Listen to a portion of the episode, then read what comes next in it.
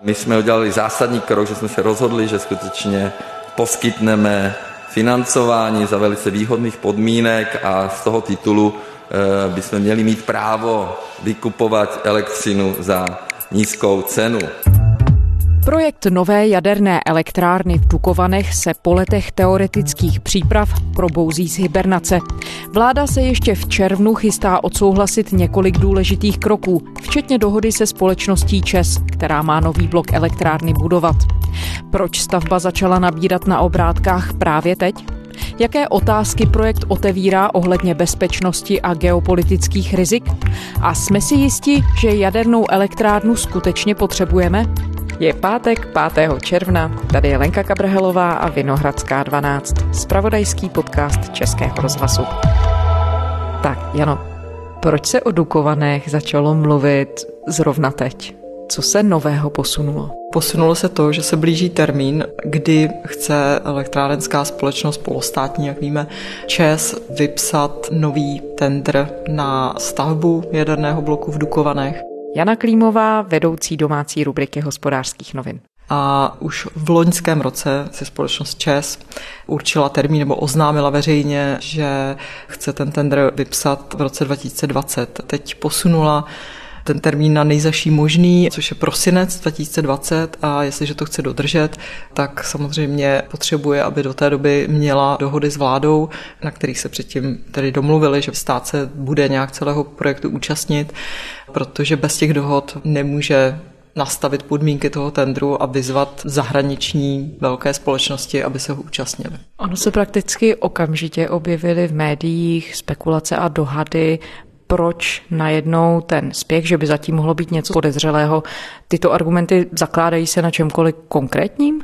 Já osobně si myslím, že jsou to spíš spekulace, protože o tom, že Česká republika a její vlády chtějí další jaderný blok, se tady mluví kontinuálně, dlouhodobě jednou prostě nějaké rozhodnutí muselo přijít. Premiér Bohuslav Sobotka z ČSSD podpořil stavbu dalšího bloku v jaderné elektrárně Temelín. Řekl to při návštěvě zařízení s tím, že o další blok se rozšíří i elektrárna v Dukovanech.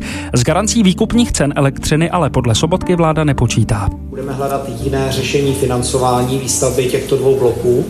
Naším cílem je najít takové financování, které samozřejmě bude udržitelné, zbytečně nezatíží spotřebitele. Výstavba nového bloku jaderné elektrárny Dukovany začne za 10 let po jednání vládního výboru pro jadernou energetiku, to řekl premiér Andrej Babiš z Hnutí Ano. Podle něj počítá plán na dostavbu Dukovan i s tím, že dodavatel bude vybraný do konce roku 2022 a výstavba nového bloku skončí v roce 2036.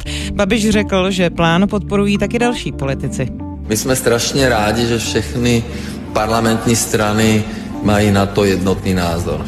Mají názor, že jediná alternativa, jediná správná cesta pro nás je jádro. A jestliže vždycky se mluvilo o tom, že ten nový blok nebo dříve dokonce víc nových bloků je potřeba postavit tak, aby mohly začít fungovat někdy kolem roku 2035 až 2040, protože tehdy by vlastně měla dojít životnost těch nejstarších bloků v Dukovanech tak prostě ten čas běží a to rozhodnutí je potřeba v současné době plus minus nějaké roky udělat.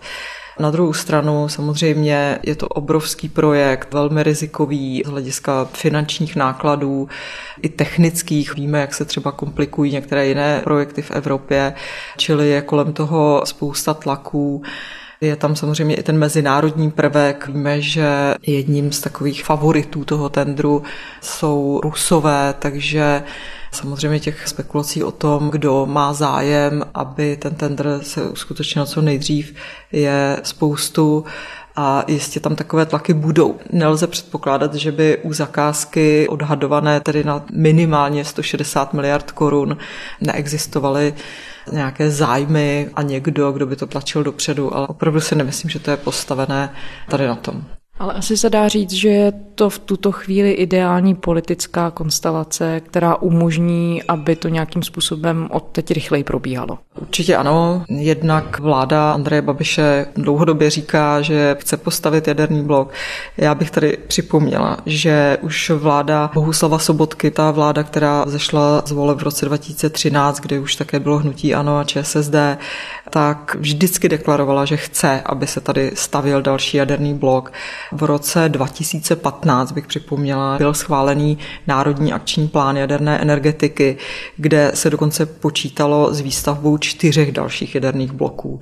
Dva v Temelíně, dva v Dukovanech. Podle mého názoru nesmyslný velikářský projekt. To jenom, aby jsme měli to srovnání. Takže to je jedna věc, že je tady vláda, která jadernou energetiku chce, je podporovaná komunisty, kteří také samozřejmě jadernou energetiku chtějí a na hradě máme prezidenta a jeho okolí, kteří také chtějí další jaderné bloky. Nemám nic proti CO2, přesněji řečeno snížení podílu skladníkových plynů, ale přesně tomu odpovídá právě atomová energetika. Mimochodem právě okolí pana prezidenta, především jeho poradce Martin Nejedlí, který je poradcem dokonce pro energetiku, vzbuzuje podezření nebo spekulace.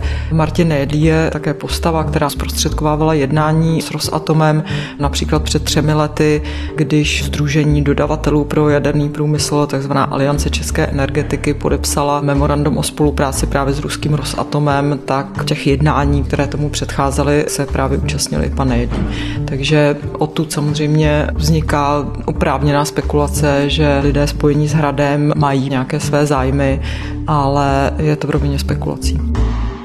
Ty jsi zmiňovala, že vláda se chystá tedy udělat několik zásadních kroků, které to jsou a můžeme přiblížit, kdo bude vybírat stavitele, jakým způsobem to vlastně má proběhnout, co budou priority. Teď v nejbližší době je klíčové, že vláda by měla podepsat smlouvy s polostátní společností ČES o tom, jaké kdo bude mít závazky při té stavbě toho nového jaderného bloku. Stát poskytne společnosti ČES půjčku na financování stavby nového bloku elektrárny v Dukovanech, uvedl to premiér a šéf hnutí Ano Andrej Babiš. Celkem tři smlouvy mezi vládou a ČESem představí všem předsedům parlamentních stran. Dvě z nich, smlouva rámcová a prováděcí, budou podepsány ještě do konce června, doplnil premiér Babiš.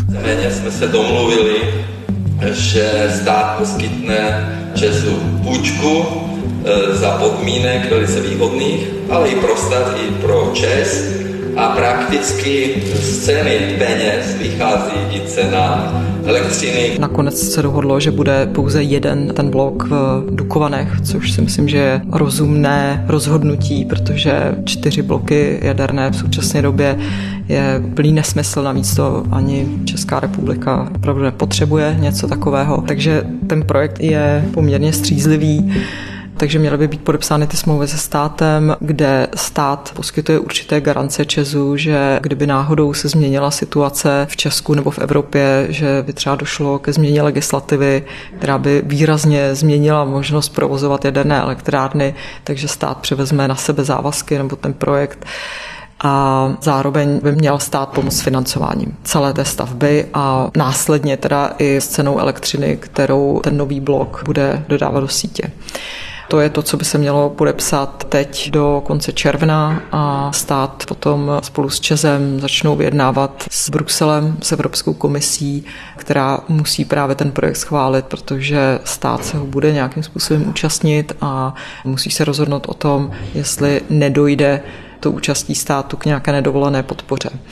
Mezitím tedy v prosinci 2020 chce ČES vypsat výběrové řízení na dodavatele celého toho projektu. Má to být takzvaný dodavatel na klíč, to znamená, že se vybere jedna firma, která by měla být zodpovědná za celou tu stavbu, za celou tu dodávku. Předseda představenstva generální ředitel ČES, pan Daniel Beneš. My jsme zvolili model na klíč, který nám zároveň umožňuje do velké míry zasahovat do toho, jakým způsobem ten hlavní dodavatel, který dodá celou elektrárnu, včetně paliva, jakým způsobem si vybírá i své poddodavatele, protože si i zde, i při výběru poddodavatelů chceme zajistit, zajistit to, že budeme mít schopnost ovlivňovat je eh, především z důvodu bezpečnostních zájmů českého státu. Ale Čes upozorňuje, že si tam chce v tom výběrovém řízení ponechat velké kompetence a že se chce celého toho projektu potom s tím budoucím dodavatelem účastnit. A říká stát, jaké bude mít priority, protože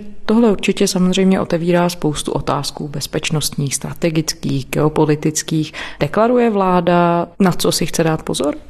Kromě těch peněz, toho financování, s kterým se pomoct, tak samozřejmě role státu je hlídat bezpečnost země, a protože jaderná elektrárna je citlivé zařízení, které navíc, když si vezmeme tedy, že ten blok by mohl mít třeba až výkon 12 MW, je to zhruba 6% celkového elektrického výkonu v současném Česku, tak vláda tam chce mít nějakou možnost rozhodnout, že kdyby byla nějak ohrožená bezpečnost nebo geopolitické zájmy České republiky, co to znamená ty geopolitické zájmy? To můžeme opět zase jenom spekulovat, protože vláda k tomu má materiál, který vznikl už před více než rokem v té stále komisi pro přípravu výstavby jaderného bloku a nedávno v dubnu letos ho vláda projednala, schválila ovšem režimu tajný, takže nevíme, co v něm je. Podle neoficiálních informací popisuje situaci, jaké jsou možnosti, kdo jsou ty potenciální zájemci a jaké jsou priority zahraniční politiky nebo geopolitické zájmy Česka. Takže samozřejmě, že nejcitlivější z tohoto pohledu je předpokládaná účast ruského státního kolosu Rosatom a také čínské státní jaderné společnosti.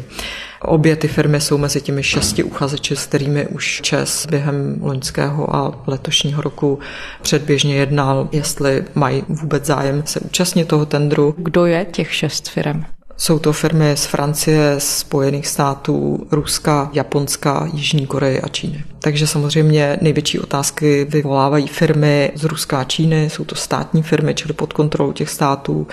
Rusko má velmi napjatý vztah se Severoatlantickou aliancí, kde my jsme členy a v minulosti se vymezilo proti alianci jako nepřátelskému subjektu, takže samozřejmě tohle rezonuje v tom, do jaké míry teda je to pro Česko z pohledu geopolitických zájmů důležité. Na druhou stranu ruský Rosatom je tak silná firma, která se specializuje právě na dodávky jaderné energetice, že vyřadit jí dopředu z toho tendru by bylo hodně složité, a to už z pohledu vůbec konkurenceschopnosti těch nabídek, protože Rusové, a to je známá věc, nabízejí velmi konkurenceschopné ceny na jaderné projekty v Evropě. Maďarský premiér Viktor Orbán jednal v Moskvě s ruským prezidentem Vladimírem Putinem. Dohodli se na cenách plynu pro Maďarsko od roku 2020 i na dostavbě jaderné elektrárny v Pakši. Ruský prezident oznámil, že společnost Rosatom začne brzy stavět dva nové bloky jaderné elektrárny Pakš, která už teď zajišťuje dvě pětiny maďarské spotřeby elektřiny. Takže podle neoficiálních informací čas nic takového nechystá, že by dopředu chtěl vyloučit ať už Rusy nebo čínskou firmu z toho připravovaného tendru. Ale vláda podle těch předběžných informací o těch smlouvách s Čezem chce si nechat možnost, že až Čes projde celým tím výběrovým řízením, udělá konečné pořadí těch nabídek, které se mu sejdou od těch zájemců, tak stát si tam ponechává v těch smlouvách kompetenci, že může do toho závěrečného pořadí zasáhnout právě z důvodů svých geopolitických zájmů a to pořadí může změnit. Vlastně, když by došlo v úvozovkách na nejhorší z pohledu toho státu, tak on může nějak zasáhnout. Ano, úplně teoreticky podle těch současných představ stát bude moct udělat to, že třeba prvního v pořadí, čili vítěze potenciálního škrtne a potenciálního vítěze, protože v těch smlouvách má být zakotveno jeho právo schválit to pořadí těch konečných uchazečů. Takže teoreticky by se mohlo stát, že tedy vyškrtne třeba čínského nebo ruského vítěze, nebo já nevím, japonského, ale tam nevím z jakého důvodu. Ale v praxi tedy si to moc neumím představit, že by k něčemu takovému došlo, protože žádná země to neudělala. Myslím si, že by to tedy mělo asi hodně velké následky. A nevím, jestli český stát by měl takovou odvahu něco takového udělat ex post. Vy jste nedávno v hospodářských novinách mluvili s ministrem průmyslu a obchodu Karlem Havlíčkem za ANO. Naznačil, jakým směrem se ubírá jeho uvažování v tomto ohledu, jednak co se týče této výjimky a jednak co se týče tedy těch priorit. Řekl otevřeně, jaké priority v tomto směru česká vláda bude mít? Otevřeně samozřejmě se o tom nemluví, protože vláda odkazuje a stejně taky ministr Havlíček na to, že ten dokument o těch bezpečnostních zájmech je spojených s jadernou elektrárnou, tak je v režimu utajení. Ale zase na druhou stranu vylučují, že by ten dokument jasně zavazoval vládu, že konkrétně Rusko, Čína se nesmí účastnit, nebo že potřeba je vůbec nepustit do toho tendru. Myslím si, že s tímto takhle nikdo nepočítá a i ministr Havlíček právě poukazuje na to, že by vyloučení těchto dvou zájemců znamenalo snížení konkurenceschopnosti těch nabídek. Z pozice malé země, jako je Česká republika, jakým způsobem se tedy v úvozovkách popasovat s těmi bezpečnostními otázkami ve chvíli, kdy možných stavitelů je jenom omezený počet, někteří jsou schopní dávat lepší nabídky, jako třeba zmiňované Rusko. Jakým způsobem je možné zaručit bezpečnost, ale zároveň finanční rentabilitu nebo při nejmenším to, že potom nenaroste ta cena do nějakých závratných výší? Pokud je o tu bezpečnost, tak tam samozřejmě jsou možnosti a i ty ostatní evropské projekty, většinou tam ten generální dodavatel je v nějakém konzorciu s dalšími firmami, takže ty podmínky toho tendru se dají nastavit dopředu tak, že teoreticky se dá třeba říct, že určitá kritická část toho projektu, ať je to třeba řídící systém nebo turbína nebo palivo, takže tam třeba můžou být vyšší nároky na to, jaké musí mít parametry a to třeba i z bezpečnostního hlediska, třeba, že to musí být nejvyšší stupeň technologie, který existuje v rámci zemí Evropské unie. Tím můžete třeba omezit riziko, že ten klíčový dodavatel, který by byl z nějaké rizikové země, takže vlastně bude mít pod kontrolou celé to zařízení nebo nějakou jeho nejcitlivější část. Takovéhle možnosti upravit to už v těch podmínkách, aby se vyloučila tu situaci, kterou bys musela následně řešit z bezpečnostního pohledu, tak se určitě dá udělat. No a pak ty další věci, což je tedy zajistit, aby náklady na tu stavbu nerostly tak, že celý ten projekt přestane dávat úplně smysl. To je samozřejmě strašně těžké a je to velké riziko, proč se jaderné elektrárny moc nestaví, protože je to investičně hrozně náročné. V Česku stát i Čes odhadují tu cenu toho nového bloku na 160 miliard kritici tohohle tvrzení říkají, podívejte se okolo, ty projekty jsou všude dražší, protože to vždycky trvá díl, než se čekalo, půjčujete si draze na ty projekty. Michal Šnobr, poradce společnosti JNT Investor, minoritní akcionář Česu. Já bych rád, aby se začalo mluvit o naprosto reálných číslech a neopakovaly se čísla 160 miliard uh, za blok jaderné elektrárny a 40 až 60 euro na megawatt hodinu cena elektřiny, kterou bude produkovat. To jsou naprosto směšný, nereálný a lživý čísla a pak je pokřivená samozřejmě celá diskuze v České republice. Na to má stát i Čes odpověď, že ty kontrakty by měly být postavený tak, že ten dodavatel se tam zaváže k té konečné ceně a více náklady jdou na jeho konto, což ostatně není žádná výjimka, protože ve Finsku, ve Velké Británii je v kontraktu taky pevně stanovená cena, i když u obou dvou se to prodražuje. A pokud je o to financování, tak to je to, o čem se diskutuje tady v posledních dnech, kdy stát se rozhodl, že do toho vstoupí jako financiér sám, že ze 70% tam poskytne úvěr a to z důvodu, že úroky úvěru na takhle obrovskou stavbu které se navíc budou splácet desítky let, tak samozřejmě dělají velkou část. Jsou to ve výsledku desítky miliard, které přináší další náklady ve formě těch úroků. Takže jestliže stát mluví o tom, že může půjčit třeba za 2% na tu stavbu místo 9%, což je tedy mimochodem úrok, který je známý z některých jaderných projektů v Evropě, takže to bude znamenat velkou finanční úlevu. Ale tady je právě ta otázka ještě vyjednávání s Evropskou komisí, do jaké míry stát tam může do toho takto vstoupit, aby to nebyla nedovolená podpora. Když zmiňuješ případy ze zahraničí, je v tuhle chvíli nějaký případ stavby jaderné elektrárny, který by byl hodný následování nebo inspirativní pro ten český projekt? Jako inspirace se většinou mluví o projektu, který stavili jeho Korejci, ale to nebylo v Evropě, kde nedošlo k nějakému velkému spoždění a prodražení. Česko a Jižní Korea budou na expertní úrovni spolupracovat v jaderné energetice. Po setkání s jeho korejským prezidentem Moon Jae-inem to potvrdil český premiér Andrej Babiš z Hnutí Ano. Jeho korejská firma KHNP má vedle dalších společností zájem o dostavbu jaderných bloků v Temelíně a v Dukovanech. Jeho korejský prezident poukázal na zatím poslední úspěšný projekt výstavby elektrárny ve Spojených Arabských Emirátech. Český premiér ocenil, že jeho korejská firma v něm dodržela termíny i rozpočet. Ale ty projekty, které běží momentálně v Evropě, tak všechny se v podstatě potýkají s prodloužením té stavby a s prodražením, než se původně očekávalo posledních dnech se začalo mluvit také o možnosti, že by stát garantoval cenu výkupu energie. Jakým způsobem by to dolehlo jednak na stát a jednak tedy na občany? Je to podobný princip, jakým se financují obnovitelné zdroje, solární, větrné elektrárny.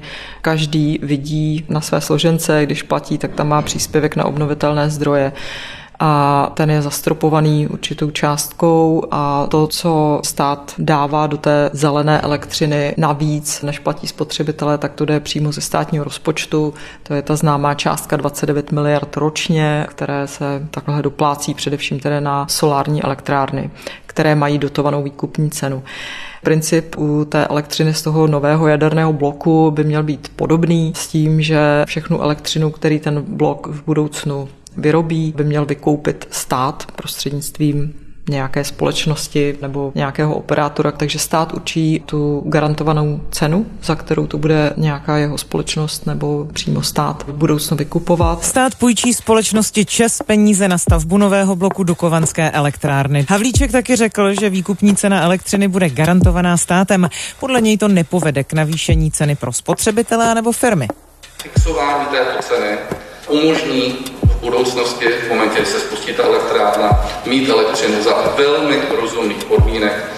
A my předpokládáme, že cena elektrické energie poroste, to znamená, v tuto chvíli by stát na základě této výkupní ceny nakupoval levněji, než bude jaká bude cena na burze. V současné době se mluví o úrovni asi 50 až 60 eur za megawatt hodinu, což je pro srovnání asi 20 eur nad současnou tržní cenu elektřiny na burzách. Za toto ten stát vykoupí a prodá to potom zpátky na trh za tu aktuální tržní cenu, která tedy bude někdy v tom roce 2040, pokud ten nový blok opravdu naběhne do provozu.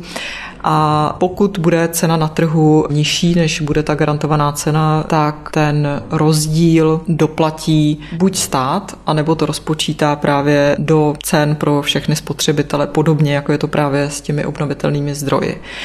A naopak, když ta cena z toho nového zdroje bude levnější, než bude v té době tržní cena, tak tu částku, kterou stát získá díky tomu navíc, tak tu by měl rozpustit zase zpátky do těch cen a snížit o to spotřebitelům jejich účty. Tady je samozřejmě velké riziko toho, že ten zdroj bude vyrábět dráž, než bude ta aktuální tržní cena a lidé nebo stát, to už je jedno prostřednictvím státního rozpočtu, na to budou doplácet. Na druhou stranu bavíme se tady o jednom bloku 12 MW, což, jak jsem říkala, je to asi 6% výkonu v celém Česku. Takže když se to rozpustí do celkových cen veškeré elektřiny, tak si nemyslím, že by to mělo třeba být náročnější než to, co platíme za zelené zdroje. On ten projekt, jak si to zmiňovala, má celou řadu kritiků České republice. Obecně výstavba elektrárny v Dukovanech je asi součástí celého širšího tématu energetické koncepce České republiky. Dá se v tuhle chvíli vlastně najít odpověď na to, jak teď v tuto dobu v roce 2020 naplánovat smysluplně to, jak by měla vypadat to složení, odkud Česko získává energii v roce 2040, když nevíme, jakým způsobem se posunou technologie, co bude všechno v tu chvíli možné a jakým způsobem se třeba právě budou vyvíjet i ceny, na které to dopadne? No, je to samozřejmě těžké to plánovat, ale v podobné situaci jsou všechny země s výjimkou těch, které mají svoje suroviny pro výrobu energií, což tedy zrovna není Česká republika. Náš vlastní zdroj je jenom uhlí a v rámci Evropské unie my jsme se zavázali k tomu, že přestaneme uhlí pálit. Teď se už hledá jenom rok, jestli to bude rok 2035 nebo 2040 a tím končíme s vlastníma surovinama pro výrobu elektřiny, takže se můžeme bavit vlastně jenom o obnovitelných zdrojích, slunce, vítr, voda. Není nic, čem by tedy zrovna Česká republika vyčínívala nebo měla nějaké speciální možnosti, jako třeba mají země, které mají moře a kde fouká hodně vítr a můžete tam postavit ostrovy s větrnými elektrárnami.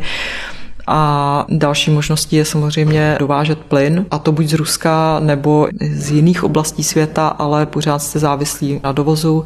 No a potom je tady možnost právě postavit si jadernou elektrárnu. Samozřejmě, že taky dovážíme palivo, na druhou stranu je to úplně něco jiného než u toho plynu, protože tady si můžete toho paliva udělat zásoby na pět let dopředu a nehrozí tedy, že vám dojdou zásoby plynu na tři měsíce, jako máme. Takže to rozhodování je samozřejmě těžké, navíc postavit jadernou elektrárnu. Teď se o tom bavíme vlastně celou dobu, je rok 2020 a bavíme se o uvedení do provozu v roce 2036 takže nikdo neví, jak se to bude vyvíjet, ale samozřejmě, že čím je ten projekt větší a finančně náročnější, tím je to riziko, že se netrefíte do vývoje toho trhu větší a ve světě opravdu obnovitelné zdroje jsou na vzestupu, investuje se hodně peněz do inovací, jak skladovat energii z obnovitelných zdrojů.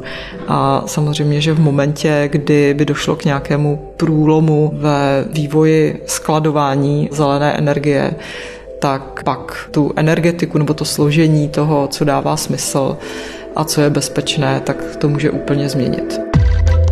Jana Klímová, vedoucí domácí rubriky hospodářských novin. Děkujeme. Děkuji, nashledanou. A to je zpáteční Vinohradské 12 vše. K našim dílům se můžete vrátit i o víkendu. Všechny jsou na našem spravodajském webu iRozhlas.cz a také v podcastových aplikacích. Psát nám můžete na adresu vinohradská12 zavináč rozhlas.cz a nezapomeňte, že ještě stále můžete podpořit své oblíbené podcasty, včetně Vinohradské 12, pokud ji rádi posloucháte, v anketě o nejlepší podcast roku. Děkujeme, těšíme se v pondělí.